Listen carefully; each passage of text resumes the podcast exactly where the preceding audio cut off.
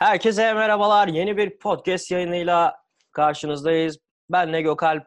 Bugün sizlerle birlikteyiz. Tabii ki Cem her zamanki gibi arkadaşlar yurt dışında. Tabii ki şaşırmadınız. Neredeydi? Viyana'da galiba. Viyana'ya gitmiş ha? Viyana'da kuş atıyor. Sen ne yapıyorsun? İyi misin? Dünden beri görüşmedik. Dünden beri çok uzun zaman oldu. İyiyim ya. Ne yapayım? İyi Allah'a emanet. Seni sormalı. İyi güzel ya. Dün keyifliydi valla. İyilik içtik. Güzel muhabbet yaptık. Biraz da burada konuşalım. Peki abi bu şeye ne diyorsun? Hani insanların, daha doğrusu erkeklerin herhangi bir kutlamamsı bir şeye davet edildiğinde blazer ceket kolaylığına kaçmasına ne diyorsun? Ya onu ben açıkçası hani genelde yaz kış tişört giyen birisi olduğum için, hatta biraz daha resmi giyin dediklerinde sadece yakalı tişört giyen biri olduğum için açıkçası şok oldum. Davetin girişinde herkese ceket dağıtıldığını zannettim öncelikle. Biz niye almadık falan diye düşündüm ama öyle değilmiş. Normal herkes ceket de değil. Blazer olmak zorundayız. Blazer. Evet yani herhalde onun altına mı saklanıyorlar? Onu giydi mi oluyor herhalde. Bizde de var ama biz giymiyoruz abi. Hani yok değil. Var. Peki onsuz zengin olmak, yani onsuz zengin görünmek veya havalı görünmek daha değerli değil mi? Havalı görünmek gibi bir kaygımız yok açıkçası, biliyorsun. Ama ya bu şey gibi değil mi? Hani iyi görünebiliriz. He. Ceketle iyi görünmek kolay zaten. Ya açıkçası ben önemli olan ceketsiz. Dünkü etkinliğe kadar o kadar da blazer ceketin tercih edildiğini bilmiyordum. Dün gördük yok, seninle birlikte bayağı hani 100 erkekten 98'i giymiş bu herkes. O iki kişi de biziz zaten. Evet, bir de sivri vardı tabii. Sivri de vardı. Sivri'de ceket değil de garip bir mont var. Onu bana verdi bir kere. İşte bak mont hakikaten Vakko mu ne, öyle pahalı bir marka. Ama sivri. Ben bir giydim. Hani şu Ardizni Arala Bazar'da diyen bir dayı vardı ya. Ona döndüm. Direkt ona döndüm abi.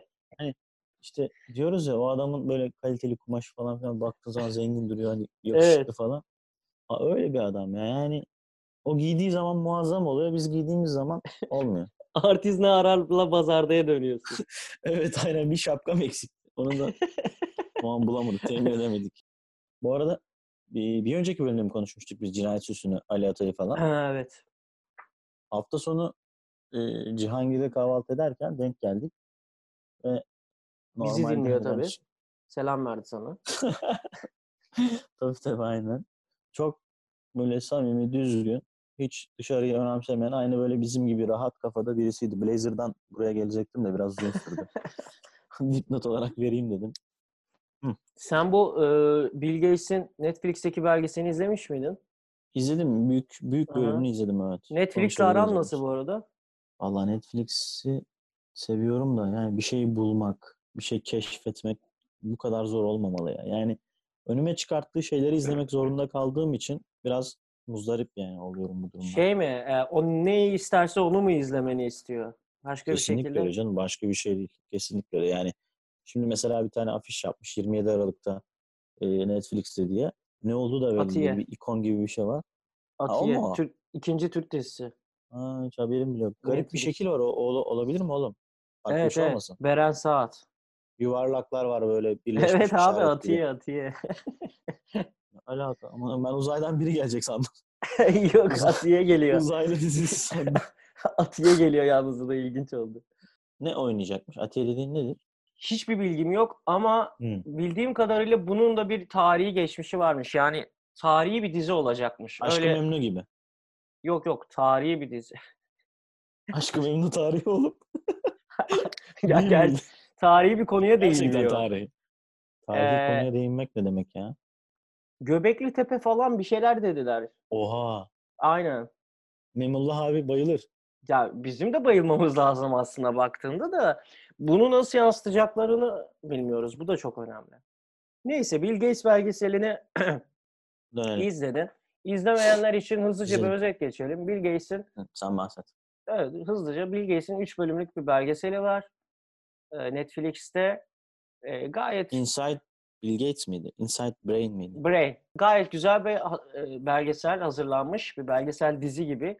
Bill Gates konuşuyor. Eşi konuşuyor. Çok sevdiği o eşi konuşuyor. Hı hı. Ve işte eski bazı iş arkadaşlarından bazıları konuşuyor. Bill Gates olmadan ta çocukluğundan bu yana hem bütün hayatını gösteriyor ama sıkıcı bir şekilde değil, hem de Bill Gates'in bundan sonra ne yapmak istediğini, neleri yapmak istediğini ve dünyayı nasıl değiştirmek istediğini gösteren bir belgesel. Bundan sonrasını artık belgeseli konuşarak, çünkü belgeselin dediği hep konuştuğumuz gibi spoiler olmaz, belgeseli konuşarak yorumlayacağız. Hı, evet. Belli bir paraya ulaştığında mı insan dünyayı değiştirmeye karar veriyor sence? Yani artık parasını sayamayacak duruma geldiğinde mi? Ulan artık ne yapayım, bari dünyayı değiştireyim işte. Bill Gates ne yapıyor? Afrika'daki çocukların neden öldüğüne dair bir araştırma yapıyor. Hı hı. Onu çözmeye çalışıyor. Aşılar üretiyor. İki, Afrika'da evet işte tuvalet sorununu çözmeye çalışıyor. Suyu çözmeye çalışıyor. 3 işte nükleer reaktör, aynen, patlamayanını ve işte enerji, daha sağlıklı enerji üreteni, dünyaya zarar vermeyenini falan yapmaya çalışıyor. Böyle hayalleri olan bir adam şu an Bill Gates. Ya ama bence, tabii şunu da ekleyeyim, sonra sana bırakıyorum. Ama tabii Bill Gates bu hale gelmeden önce belgeselde ne kadar hırslı, kötü bir iş adamıymış onu da görüyorsunuz. Yani tabii ki iş hayatının gerektirdiği şeyleri yapmış. Fakat acımasız ve hırslı bir adammış. Kendisi de itiraf ediyor zaten. Arkadaşları da zaten bunu söylüyor. Evet, sana tam da sorun bu. Yani belli, parayı sayamayacak duruma geldiğinde mi böyle iyi bir insan oluyorsun, Pollyanna oluyorsun? Ben buna kesinlikle katılmıyorum. Bence o Bill Gates'in hayatı yorumlaması birazcık da şöyle olmuştur. Çok genç yaşta bir şeyler başarmaya başlıyor. Bu arada ben hep Steve Jobs'la kıyasladım o esnada. Lan ne kadar bambaşka iki hayat falan diye düşündüm açıkçası. Çünkü Steve Jobs biraz daha böyle hippie tarzı, biraz daha işte özgür, kafasına göre takılan bir tip. O da tam tersi, düzgün bir aile, işte iyi bir eğitim alıyor falan filan, ama sonuçta böyle bir paralel iki hayat manyak oluyor. Coca-Cola manyağı ya, görmedin mi? Ne biçim evet, Coca-Cola içiyor. Evet, hala da. Çok kötü çok hamburger yiyorlar. Biz burada hamburger tartışıyoruz. O benim Buffon'la birlikte yediği hamburger sadece tuz banıyorlar falan ya. Böyle bir şey olabilir mi ya? Bunlar evet. Milyon dolarlık adamlar. Çok çok garip. Şuna geleceğim. O adam artık hani birçok şeyi çözdükten sonra, kendince de bir şeylere vardıktan ve tatmin olduktan sonra dünyayı değiştirmeye çalışmış. Yani onun için harcayacağı para, o zenginlikli birisi için atıyorum 20 milyon dolar olsun. Ama özellikle şu İstanbul Maratonu esnasında çocuklar için bazı koşanlar vardı ya da işte bağış toplayanlar vardı vesaire vesaire, bir grubun içindeydim. İnsanların sen ben gibi hani çok yüksek geliri olmayan, işte yapabileceği yardım belki en fazla 2 veya 3 basamaklı olabilecek sayılar olabilecek kişiler olan bir sürü kişiyle tanıştım ve o insanların bile dünyayı belki değil ama bir çocuğun dünyasını değiştirmeye çalıştığını gördüm. O yüzden bence kesinlikle ve kesinlikle zenginlikle alakalı değil. Hayata bakış açısıyla alakalı ve bunlar söylenmez ama hani işte doğudaki çocuklara yardımlar olsun veya hastalık sahibi olup biraz da mutlu olmak isteyen çocuklar olsun vesaire vesaire, onlara yapılan yardımları gördüm, dahil oldum.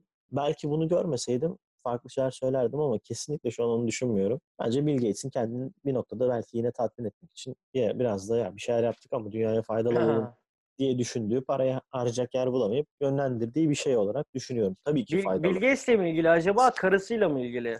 Evet, karısı zaten o derneğin kurucusu bu arada. Evet, yani işte karısından mı artık acaba çok etkilenip o hayat tarzını benimsedi? Çünkü Bill Gates olabilir. Belli ki başında böyle bir adam değil. Yani çok net görülüyor. Hı-hı. Bir yerde bir kırılma yaşıyor. Yaklaşık 20 yıldan beri falan hani bilgisayarla ilgilendiğimi düşünürsen, hı-hı, İlk MS-DOS'lar, Windows 95'ler falan kullandım ettim. O zamanı hatırlıyorum. İşte masaüstü, çöp kutusu, bilmem ne, o böyle metaforu falan düşünüyorum. Sonra Mac'le tanıştığım döneme gelene kadar yani Microsoft'u seviyordum aslında ama hep böyle işte crackli, mrekli bir şeyler yapıyorduk. Sonra şimdi artık hani her şey lisanslı vesaire kullanmaya başlayınca ve o kadar çok alıştım ki Mac'e, artık neredeyse Microsoft ürünlerinden nefret ediyorum. Belki son dönemlerde onlar da bir şeyleri düzeltmeye çalışıyor. Yani Bill Gates'in etkisi var mıdır? Yoktur ama artık yok zaten. Nereden nereye geldi? O da çok değişik bir çizgi. Hani Microsoft'un geçmişi de çok enteresan. Bill Gates'in içinde bulunduğu süreç de çok enteresan. Bence izlenilmesi gereken bir belgesel. Yani evet, mesela 2019 bitiyor ve bunu acaba kaçımız biliyor? Afrika'da hala tuvalet sistemi, tesisat sistemi olmadığı için hem katı hem sıvı dışkılarının gittiği suyu karıştığı sudan içiyorlar tekrar. Bu da tabii ki bütün çocukların hasta olmasını ve ölmesine neden oluyor. Evet. Felaket. Sürekli. Yani biz Türkiye'yi düşündüğümüz zaman en ufak bir yerde kanalizasyon gibi bir şeyin veya dışarıdan gelen pis suyun aklını gördüğümüz denize bile neredeyse girmiyoruz yani. Ben girmem şahsen. Çocuğumu da sokmam. Onlar içmek zorunda kalıyor. Evet, evet maalesef. İşte onu çözmeye çalışıyor. Öte yandan Boko Haram terör örgütü ortaya çıkana kadar aşılarla çocukları kurtarmaya çalışıyorlar. Hı hı. Bir aşı ekibi kuruyor. Fakat tabii ki her şey çok güzel giderken gelişmemiş ülkelerin maalesef hep yaşadığı bir şey bu terör örgütlerinin olması ve Amerika işte bu aşılarla bizim DNA'mızı değiştiriyor. Bu bizim işte şeyimize zarar veriyor. Bizi çocuk işte yapamayacaksınız. Evet, falan. Bayağı kötü etkileyecek diye. Bu sefer aşı yapan suçsuz masum insanları öldürüyorlar. O da olmuyor. Evet, o da ya, kalıyor. Çok o da beni üzmüştü, şaşırtmıştı. Ya düşünsene sen Bill Gates'in. Gönderiyorsun adamı. Ve hiçbir şey yapamıyorsun. Ve öldürüyorlar evet yani. Ya öldürüyorlar sonra bir şey yapamıyorsun yani. Artık tekrar bir şey yapamıyor. Hani düşün bir maille işte atıyorum Çin devlet başkanıyla görüşebilen falan bir adam bu. Hı-hı. Ama orada hiçbir şey yapamıyor. Elleri kolları bağlanıyor ve o da yatıyor. O konu da yatıyor. İşte bu nükleer reaktör olayını en son yapmaya çalışıyorlar. Onu da yapamıyorlar. Çok fazla maliyet çıkıyor. Hı-hı. Sonuç olarak henüz dünyayı kurtarmakla ilgili hiçbir şey başaramamış olan Bill Gates bu yolda bayağı çaba sarf ediyor ve parasını ne kadar olduğunu bilmeyen adamlarla birlikte işte o Warren Buffett gibi adamlarla birlikte ondan işte 10 milyon falan gibi yatırım falan oluyor. Onlarla birlikte bu işi bunu yapmaya devam ediyorlar ama şu ana kadar yapılmış bir şey yok. Yapmaya çalışıyorlar. Yapacağını söylüyor. İnat ediyor. Ben bunun dışında Bill Gates'in kitap okuma aşkı ve bir konuyu öğrenme aşkına çok takıldım. Özellikle inzivaya çekiliyor ya bu. Evet evet. Bir evi var. Evet. Bir sürü kolası var. Ve bir sürü kolasını içerken evet muhtemelen işte biz mesela onun gibi tarayarak okusak belki anlamayacağız ama onun beyni nasıl çalışıyorsa artık tarayarak okuyor ve anlıyor. Çünkü şöyle bir şey var. Okuduğu kitaplar da öyle hikaye kitabı değil yani. Yok hep canım, bir şeyler evet bir şeyler öğrenmeye odaklı kitaplar, çok zor kitaplar okuyor. Stephen Hawking'in o şey vardı ya en son çıkan popüler bir kitabı. Merak ettim okuyayım falan dedim. Yani gitmiyor abi kitap. Yani fizik, müzik, işte kara delikler, ıvır zıvır tam anlamaya çalışıyorsun da hani herhangi bir romanı okur gibi veya işte bir hikaye okur gibi olmuyor yani. Yani evet. Ya bu arada hikaye demişken Melisa Kesmez. Son kitabını da daha geçen gün bitirdim. Nohut Oda diye.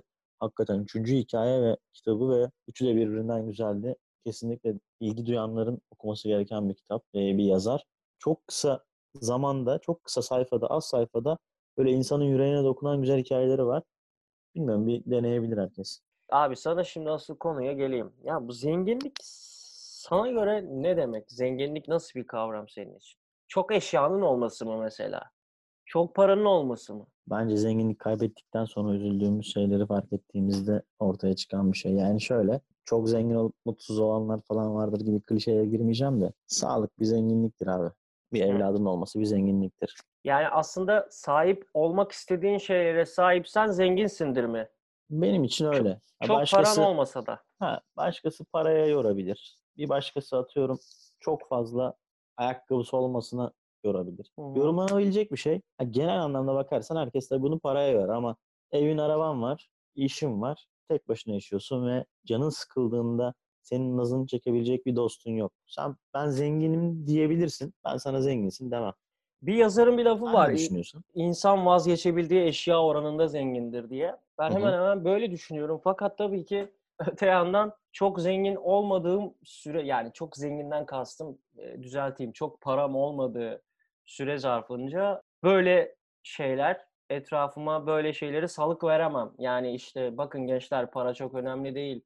Zenginlik dediğin işte sahip olduğun eşyalara sahip olmak istediğin eşyalara sahip olmak istediğin şeylere sahipsen zenginsindir falan gibi şeyleri söylemem için benim en azından çok paramın olması lazım. Yani çok rahat bir şekilde olmam lazım. Ama ben veya sen veya işte bizim gibiler gelecek ayını bile düşünüyorken belirsiz bir ülkenin belirsiz bir geleceğinde etrafımıza şunu söyleyemiyoruz, şunu tavsiye edemiyoruz. Bakın boş verin, para hiç önemli değil. Para da işte, para sağlık, mutluluk getirmiyor. İşte sen sobanın üzerinde kestaneyi ısıtıyorsan ve yiyorsan... Kestaneyi çizdiriyorduk neredeyse. İşte sen bunlar mutlu olmalısın, asıl zenginlik budur gibi safsatalara da çok acayip sinir oluyorum. Çünkü adam gerçekten belli bir noktaya gelmiş, müthiş para kazanıyor. Artık bu arada milyoner bir kişinin milyoner olduğunu şuradan anlaşılıyormuş. Bir milyoner söyledi. Artık ne kadar parasının olduğunu bilmediği zaman. Aa. Evet, artık ne kadar parasının olduğunu bilmediği adamlar tabii ki etrafa boş verin, işte para her şey değildir. Mutluluk. Ben bunun nedeni de şu, o paraya ulaşana kadar hayatı ıskalayarak yaşamak. Sen katılıyor musun buna? Yani düşünüyorum bir yandan da şimdi sen anlatırken. Ben hepsi değil tabii, geneli. Evet, anladım. Ben parayı şöyle yorumluyorum. Şimdi sıfır noktasına, yani sıfır paran varsa mutsuzsun. Tamam mı? Yani bu böyledir. Ya, tabii ki öyle. Şu an öyle. Tamam, mutluluğun artar. Diyelim ki belli bir limit olsun. Attım. 100.000 TL olsun. 100.000 liran varken bir mutluluğa erişirsin. Sonra da artık hani o 300.000 de olsa o mutluluk neredeyse hiç değişmez. Hani bir düzeye doğru çıkar. Ha. Öyle bir şeydir para benim için. Ben öyle olduğunu tahmin ediyorum. Çünkü ya düşünsene, istediğin her şeyi yapabiliyorsun ve kaç paran olduğuna farkında değilsin. Evet. Abi zaman kısıtlı. Yapabileceğin dünyadaki şeyler kısıtlı. Bu tarz insanlar intihar ettiğini falan duyuyordum ben ya daha önceden. Çünkü yapacak hiçbir şey yok. Kafayı yiyor adam falan. Ya, tabii ki ben de isterim yarın işe gitmemeyi ya da işte kafamın rahat olmasını. İstediğin zaman ya da gitmeyi. Her istediğimde her istediğim şeyi yapabilmeyi, istediğim zaman istediğim yere gidebilmeyi. Güzel bir atıyorum. Kışın bir şey vardı ya, Acun'un eşi, eski eşi. Ulan çocuğu büyüttü. 5-6 yaşına kadar çocuk hiç kış görmedi. Geziyor dünyada. Neresi şeyse, yaz mevsimiyse oraya gidiyordu. Ben de isterim öyle olmayı tabii ki. Kimin çocuğu? Acun'un. Acun'un ben kaçırdım orayı. Ya. Yani çocuk büyüdü. Kış görmedi ya. Ondan sonra çocuk işte kayak mayak yapsın diye bu sefer kış yerlerine gittiler. Oda da en pahalısına yani. Hani hangi dağlar, nereler kayakta yapılıyorsa bilmiyorum. Ya bu senin bir yerden sonra paranın çok önemi olmuyor dedin ya. Onu doğrulayan bir şey, geçen bir girişimci söylemiş. Bir adam aylık 20.000 dolar kazanan adamla 20.000'in üstünde kazanan adamın artık çok arasında bir fark olmuyormuş. Nedeni şuymuş, zaten 20.000 dolarda kazanan da işte atıyorum 80.000 dolar kazanan adam da aynı şeyleri yiyorlar, aynı şeyleri giyiniyorlar, aynı yerlerden alışveriş yapıyorlar. İşte 20.000 dolarlık bir adam için ayrı bir mağaza, 80.000 dolarlık ayrı bir mağaza yok. Artık belli bir seviyenin üstüne geldiğinde hemen hemen bütün o kitlenin giyindiği veya gittiği bazı yerler var. O yüzden o da sana, yani senin dediğini doğrular nitelikte. Belli bir yerden sonra ne kadar kazandığını bilmiyorum. O 20.000 demiş ama belki de 30.000, belki de 40.000. Benim 100.000 örneğim de öyle. Hani attım 500.000 TL salladım gibi. Bir limit var, ondan sonra çok etkilemiyor. Örneğin Cem Yılmaz'ın gösterisi en arkalar örneğin 150 lira olsun. Ortalar işte 300 lira, en önde 500 lira olsun. Yani düşün şimdi, dışarıdan herhangi birisi baktığı zaman asgari geçinen birisine bakarsan 150 bile pahalı diyecek. Örneğin işte 5.000 lira kazanan birine bak. Tamam ben 150'ye giderim diyecek. 7.000 lira kazanan diyecek ki ben 250'ye giderim. 10.000 lira kazanan diyecek ki ben 500'e giderim. Adam 100.000 lira kazansa 500'e gidecek yani. Evet. Ama 100.000 de kazansa 500'e gidebilecek. Aynen. Doğru. Aynı bunun gibi bence. Totalde yani kendisine özel Cem Yılmaz stand-up yapmazsa evet. O başka bir şey. Yani o zaman şimdi zengin olmak halk arasında bilinen şekliyle çok parası olan kişiye denir. Evet. Çünkü bu tarihi olarak geçmişten günümüze gelen bir şey. Sürekli bize ihtiyacımız olmayan şeyleri ihtiyacımız varmış gibi reklamlarla gözümüzün önüne getire bir yerden sonra elektrikli diş fırçasına ihtiyacın olduğunu hissediyorsun. Bir yerden sonra daha lüks bir arabaya ihtiyacın olduğunu hissediyorsun. Bir yerden sonra işte atıyorum başka bir alete ihtiyacın olduğunu hissediyorsun. Alet? Bu da bir alet mi hani? Olabilir. Nasıl? İkinci bir şey mi taktırıyorsun? Hayır, taktırmadan. O da olabilir. Tabii o da olabilir. Bilemezsin reklamlar. Ama işte o tarz reklamlar yasak. Yoksa belki onları da gözümüzün önüne soksalar. Yani her neyse konuya dönelim şimdi bu ihtiyacın olmayan eşya ihtiyacınmış gibi gösterdikten sonra eşyaya sahip olamadığında mutsuz olman. Yani aslında bizim işte bugün konuştuğumuz şey zenginlikle eşyalarla mutsuzluğun, mutluluğun doğru orantılı olması. Çünkü şu geliyor abi şimdi, şu oluyor. Sen ihtiyacın yokken bir elektrikli diş fırçasına, işte elektrikli diş fırçasına sahip olmak istiyorsun ya. Sahip olduğunda da onun başı, onun işte bir yeri kırıldığında, şey yaptığında mutsuz oluyorsun. Doğru. Yeni araba alıyorsun, yeni arabayı sürttüğünde mutsuz oluyorsun. Bu direkt doğru. Çok eşyanın getirdiği ya somut bir örnekten bahsediyorum ben. Çok bir şey yapmamak lazım bunlara da. O da neden mutsuz oluyorsun? Çünkü şimdi şartlarını düşün. Diyelim 100 bin liran var. 50 bin liralık araba aldın. Hiç sıkılmadın. 50 bin liran hala duruyor ve çok rahat bir şekilde aldın arabanı. Kullanıyorsun. Bir ufak problem olduğu zaman hani takmazsın. Çünkü 50 bin liran daha var falan. Yani yine diyorsun paran olursa takmazsın. Tabii. Ama 100 bin liran varken 200 bin liralık araba aldın. O 100 bin liralık park için it gibi çalıştın. O esnada da daha taksiti bitmemişken de vurdun arabayı. Ne olur? Mutsuz olursun. Tabii parayla orantılı bunlar. Bir de maddeye daha doğrusu çok fazla değer verdiğin zaman sakınan göze çöp batar. Onu şey yapmayacaksın fazla. Ya zaten ben şunu diyecek biri değilim. Beni tanıyorsun yani hani işte bohemlik tekrar gelsin. İnsanlar işte hiçbir şey kullanmasın. İlkel yaşama dönelim. Bu saçma sapan bir şey. Çünkü bunlar da elinde sonunda bu bohem dediğin insanlar da elinde vegandır sonunda. Bohemler. Nelerdir anlamadım. Vegan. Ha. Yok. Ya evet. Ya evet. Kesin. Sonuçta tarihte de aşırı bir şey yapmış bir kitle bohemler. Yani alalım bunları karşımıza bunları. Ya bu bohemlik de demek istediğim o da yanlış. Hani hiç eşyamız olmasın, hiçbir şeyimiz olmasın. İlkel bir şekilde çadırlarda yaşayalım falandan bahsetmiyorum ben tabii ki. Çünkü onlar da elinde sonunda bu bohemler de tarihte baktığında şuna gelmişler. Ya işte biz dernek kurduk, bohem derneği kurduk ama paramız yok. Hani bunun için ne yapmamız lazım? Bize yardım eder misiniz? Bohem derneği kurmuş. Asansörlü binanın en üst katı. Herkes jipiyle geliyor. Ya o zamanlar öyle şeyler yok muhtemelen ama sonuçta şuna geliyor. Paramız yok, ne yapmalıyız? Batıyoruz. Var tabii. Bohem derneği. Evet. Bohemliği yaşatma ve yaşama derneği ya. Evet. Bohemliği burjuvanın karşıtı olarak görüp bohemliği işte dünyaya yaymak isteyen bir topluluğun. Yaşama, yaşatma ve yayma derneği. Evet. Bohemlik. O yüzden orada da baktığında ben öyle bir şeyi asla söylemiyorum ama şu gerçek, eşyaların fazlalaşınca mutsuzluk oranının yani klişe olarak da görülebilir. Şimdi belki dinleyenlerden bazıları ya bunu biliyoruz zaten eşyan çoğalınca mutsuz oluyorsun falan. Çünkü Fight Club'da bir şey var ya, sahip oldukların işte sana sahip olunca öyle bir şeylerdi. Ya işte. Ben onu görürsün değil mi? Bu ne oğlum? Neydi o? Sahip olduklarını şey mi lan yoksa? Ay, unutanlar unutulanları asla unutmazlar. Asla unutmaz, evet. Tamam. Fight Club'tan mı almış İbrahim? Evet. O da Tyler Durden'ın sözüdür bu arada. Tyler Durden'ın ama yani beşinin değil. Sadece dördünü söylediğim ses. O arkadaki beşlinin değil. Neyse tamam, özür dilerim. Fazla eşya göz çıkartmaz ya. Güzel eşyadan olduktan sonra bunu. Ama fazlanın da... Ama abi yani bir evde 2 araba olması, 3 araba olması... hani bu, vallahi ben düşünüyorum ikinci arabayı ucuz ama benim... Buna gerçekten ihtiyacım var mı? Yok. Ben aslında bundan bahsediyorum.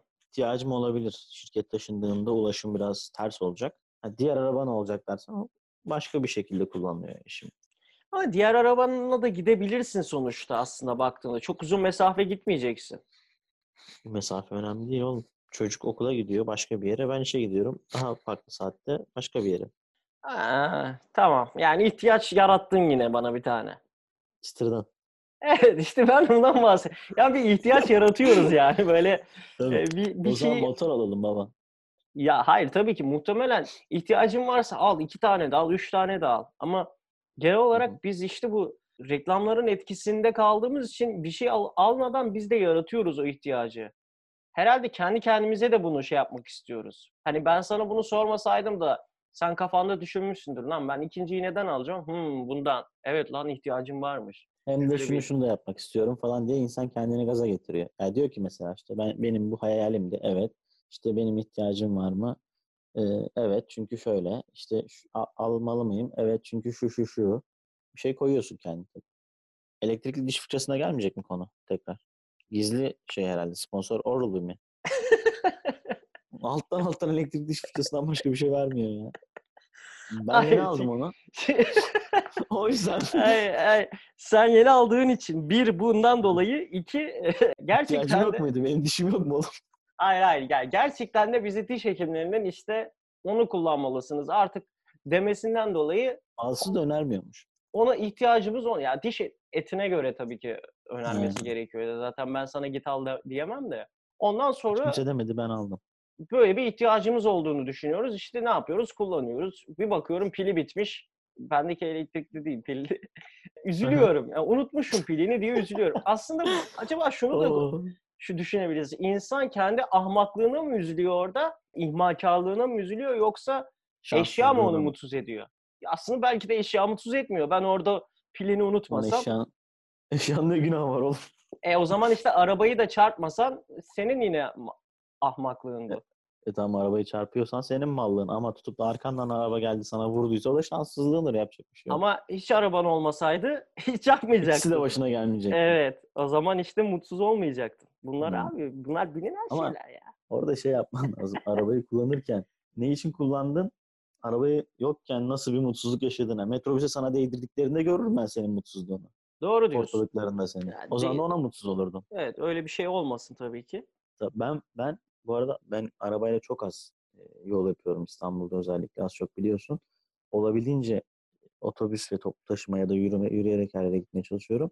Ulan bazen hakikaten Allah kahretsin diyorum yani. Keşke arabayı alsaydım diyorum yani. İğrenç kokular, ne bileyim, çok kalabalık ve çok zor ulaşım çözümleri. Dünkü mesela gittiğimiz yere bir minibüse bindim. Yani ikimiz olsak belki gene binebilirdik ama bir eşimle ya da çocuğumla binebileceğim gibi bir minibüs değildi ya. Çok aşırı kalabalıktı. Ya aşırı kalabalık, aşırı pisler, hiç hijyen konusu falan yok zaten. Böyle şeyler yok yani. Senin o elle tuttuğun demiri kimler tutuyor yani? Ona neler. Kaygandı ya o artık. Ne kadar tutulduysa kayganlaşmıştı. Neler. Yani şimdi bu Kızılderililere Avrupalılar sormuşlar. Kızılderililere şunu yapıyorlar. Avrupalılar diyorlar ki kendi hallerinde yaşayan bir kabile var. Atıyorum ismi Pakapa kabilesi olsun ya da Çakapu. Sen söyle, kabilenin adı ne olsun? Skilaçi. Tamam, Skilaçi kabilesine diyorlar ki, gidiyorlar Skilaçi kabilesi kendi kendine yaşayan, kendi her şeyini yapan bir toplu kabileyken böyle yavaştan bunlar hazır şeyler götürüyor. Atıyorum işte tekerlek götürüyor. Yani tamamen atıyorum işte yeni bir şey ekmek götürüyor. Ekmek arası tavuk döner. Yani yeni şeyler götürüyorlar. Orada böyle birileri kabileden birileri aldıkça diğerleri de artık ihtiyacı olduğunu hissetmeye başlamış. Bir süre sonra kabilenin sonu gelmiş. En sonunda kabile tamamen her şeyi tüketmeye, yani tüketime yönelik bir yaşama geçmişler. Hiçbir şey üretmeden Avrupalılar ne götürüyorsa onları satın ala, onları harcaya satın ala. Karşılığında tabii ki para olmadığı için Avrupalılar için geyik vuruyorlar. Bir günde 1000 geyik vurmak zorunda kalıyorlar. En sonunda. Evet, yani en sonunda hani atıyorum bir tane yorgan değil de 2 tane yorgan almak istediklerinde tamamen hani oradaki objeyi atıyorum. 1000 değil artık 3000 tane geyik vurmak zorundalar ve Avrupalara vermek zorundalar. Bu tabii onların sonunu getiriyor. Böyle vuruyorlar bir özet. Vuruyorlar mı 3000 geyik, yoksa 3000 geyik yok diye mi? Ya vuruyorlar ama hayatları bitiyor. Yani eskiden çok mutlular, aileleriyle vakit geçiren böyle babalar falan var. Güzel, mutlu bir kabileyken, kendi ürünlerini kendileri yaparken bir anda bağımlı hale geliyorlar. Bir yere ihtiyacı olmayan şeylere ihtiyacı varmış gibi hissettikleri için de sürekli o ürünleri tüketmek istiyorlar. Sonunda da batıyorlar. Kabile yok oluyor. Gerçek bir hikaye bu. Hatta bir tane yazar da bunu hani şey yapan bir yazar, bu olayı inceleyen bir yazar. Avrupalılar Kızılderililerin yaşamına lüks tüketimi soktular. İsteklerinin kat ve kat artmasına neden oldular. Daha önce hayalini bile kurmadıkları, çok önemli. Bak, daha önce hayalini bile kurmadıkları şeyleri tutkuyla arzular bir konuma getirdiler. Bu da onların sonunu hazırladı. Burada bu eşya mutsuzluk olayında aslında işte ben buraya gelmek istiyordum. Asıl belki sorun bence kabilenin adı. Onlar eğer düzgün bir isim bulsaydı hiçbir şey olmaz onlara. Yani biz belki bir Sikilaçi kabilesi değiliz ama sonuçta bu kadar dışa bağımlı hale, dıştan kastım Avrupa ülkelerine veya Amerika'ya değil, dışa bağımlı olarak yaşamak sonumuzu getirir mi? Getirsin mi ya da? Ya da getirsin, siktir etme. Hangisi? Evet. Bilmiyorum ki. Bu kabile gibi. Yani bu kabile gibi asla hayalini kurmadığın şeylerin bir gün bir şekilde... Abi işte elektrikli diş fırçasını o yüzden geliyorum. Hiç bunu hayal etmiş miydin durup ulan? Ben acaba elimi yormasam da şöyle sadece tutsam o temizlese falan. Böyle bir şey hayal etmiş miydin? Her gece hayal ediyordum. Benim her gece hayalim başka. Yok oğlum ya. Abi, benim her gece hayalim otomatik tırnak makası. Uyuduğunda otomatik yapacak. Senin yanına gelecek, tık tık tık kesip gidecek. Uyumasan da olur. Yanlışlıkla sadece... başka bir şeyleri de kesmesin.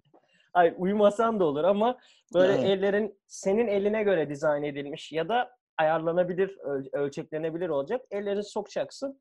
Tık diye bir kere de ben bir tuşla yapacak. Hepsini kesecek. Mikrodalga ışınlarıyla kesecek ama. Yani herhangi bir makas, bir kesici alet olmayacak orada. 5-6 sene sonra ellerin tabii yanacak. Hiç olmayacak. Ellerin yok olacak. Kanser. İşte bundan bahsediyorum. Sonumuz böyle geliyor. Vallahi şimdi konuya cevap vermeden önce elektrik diş fırçasına değinmeden duramıyorum. Evet. Mutlaka değin. Onu hayal etmedim. Ve şu an sahibim. Bozulursa mutsuz olurum. Ve artık ihtiyacım var böyle bir şeye. Tabii aynen artık. Öbür fırçayı da attık. Normal manuel fırçayı attığımız için artık muhtacım ona. Yani şaka bir yana bence zaten dışa bağımlıyız ve dünyanın sonu bu şekilde gelir mi bilmiyorum da kapitalist düzen devam ettiği sürece bu da hiçbir zaman değişmez. Sen tutunamayabilirsin, sen yok olabilirsin ama senden bir tık daha güçlü birisi çok rahat ayakta durur. O da yıkılır diyelim, ondan biraz daha güçlüsü ayakta durur ya da daha zengin diyeyim. Yani yine şeye mi geldik? Oluşturulmuş çünkü. Yani kadınlara hitap eden bütün alışveriş sistemleri, zaten oraya hiç girmedim dikkat ettiysen. Teknoloji, otomobil sektörleri tabii ki aynen yani bunu çok çok güzel yapmışlar. Çok güzel de sunuyorlar insanlara. Örneğin artık web sitesi teknolojileri vesaire uygulamalar olsun. Her şey daha çekici, daha böyle canlı, daha prestijli. Sen DeFacto'dan mı bir şey alırsın? Aynı şeyi alacağını düşün. Zara etiketlisini mi alırsın? Tabii ki Zara etiketlisini alıyoruz yani. Baktığın zaman her nedir? Şunu da söylüyorsun kendine. Yani DeFacto işte 3. yıkamadan sonra atıyor kendini. Zara da 4'ten sonra atıyor aslında satıyor. Bir kalite farkı var mı? Var. Ama abartıldığı kadar değil. Sonucunda senin öyle bir algı yaratılmış ki Zara'nın ürününe baktığında gördüğün şeyle DeFacto'nunkine baktığın aynı olmuyor. Zara 5 ise 10 görüyorsun. DeFacto 4 ise 1 görüyorsun. Aradaki bir değerlik fark oluyor sana 9. Zara ne yaptı acaba ya? Güzel türküler söylüyordu. Ulan o Zara değil, Allah kahretsin seni. Zenginlikle ilgili senden bir son cümle almak istiyorum. Bence ne kadar çok param varsa o kadar zenginsindir kardeşim. Hiç diğer geyikleri falan atalım. Yani güzel peki, para yaparsan... Tamam, güzel. Bir soru daha soruyorum. Hemen bununla ilişkili. Ne kadar paran olsa bankada sen ihya oldum ve artık kafama göre çalışırım da dersin. Ne kadar bir limit? Yani bunu şimdi açık arttırmaya sunmak lazım bu tarz şeyleri. Mesela atıyorum. 6 milyon TL yeter mi?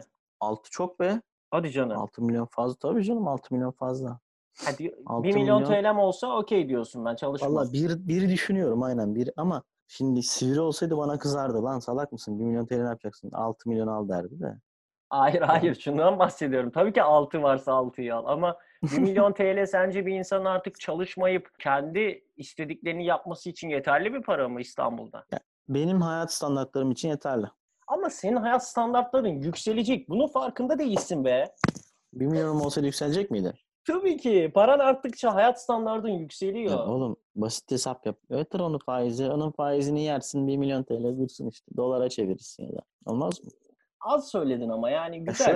Şöyle. Yüce gönüllü bir adammışsın. Evet oğlum. Şimdi düşün. Ama desen ki hani normal hayatın devam etmeyecek. Kendini bir standarda sokacaksın. 1 milyona anca ev alabilirsin. Çünkü ne evler var lan. Ortaköy'de falan evler böyle 2 milyondan falan başlıyor. Normal bir ev. Site gibi bir yerde ve bunun da aidatı 1.500-1.600 aidatı var aylık. Kafayı yemiş millet ya. Çılgın atıyor bunlar yani. Ama yani dersen ki neden 1 milyon? Ben mütevazi yaşayan bir insanım. Öyle süper şu olsun bu olsun falan filan diyen bir insan değilim. Çünkü çok paranın nerede çok olur ya. Sen kaç paraya tav olursun? Ya bana da 5 milyon TL yeter ya. 5 lira yeter diyorsun. 5 milyon TL beni ihya eder. İlk ne yapardın lan? İlk ne yapardın? Ya ilk... bak, şeyleri geçeyim mi? Aileye yardım onlara geçiyorum değil mi? Yok lan, yarın sabah 9'da açıyorsun hesabını. Şimdi zaten 350 lira var ya. Bende de 190 lira var. Hani sende 5 milyon 350 yazıyor. Bende 1 milyon 192.75 tamam. Kuruş yazıyor. 192. Abi gel. Gördün. Evet, gerçekçi olalım. Dans ederim direkt. Yani bu az önce söylediğim bütün Kızılderililer, bütün bu işte Alemde Batın, hepsi bir lanet olsun, hepsi bir kenara yani. Oğlum sorgulamaz mısın amına koyayım nereden geldi para diye? Bankaya aramaz mısın? Önce dans ederim. Sokulum, ben kullanırım yani. Hayır ama o parayı atıyorum bir şekilde ben hak etmişim gibi düşünüyorum hani. Milli piyango gibi. Milli piyango başka bir şey. Bir yerden miras falan. Ondan dolayı öyle bayağı... Yani onu sorgulamayacağımız bir case.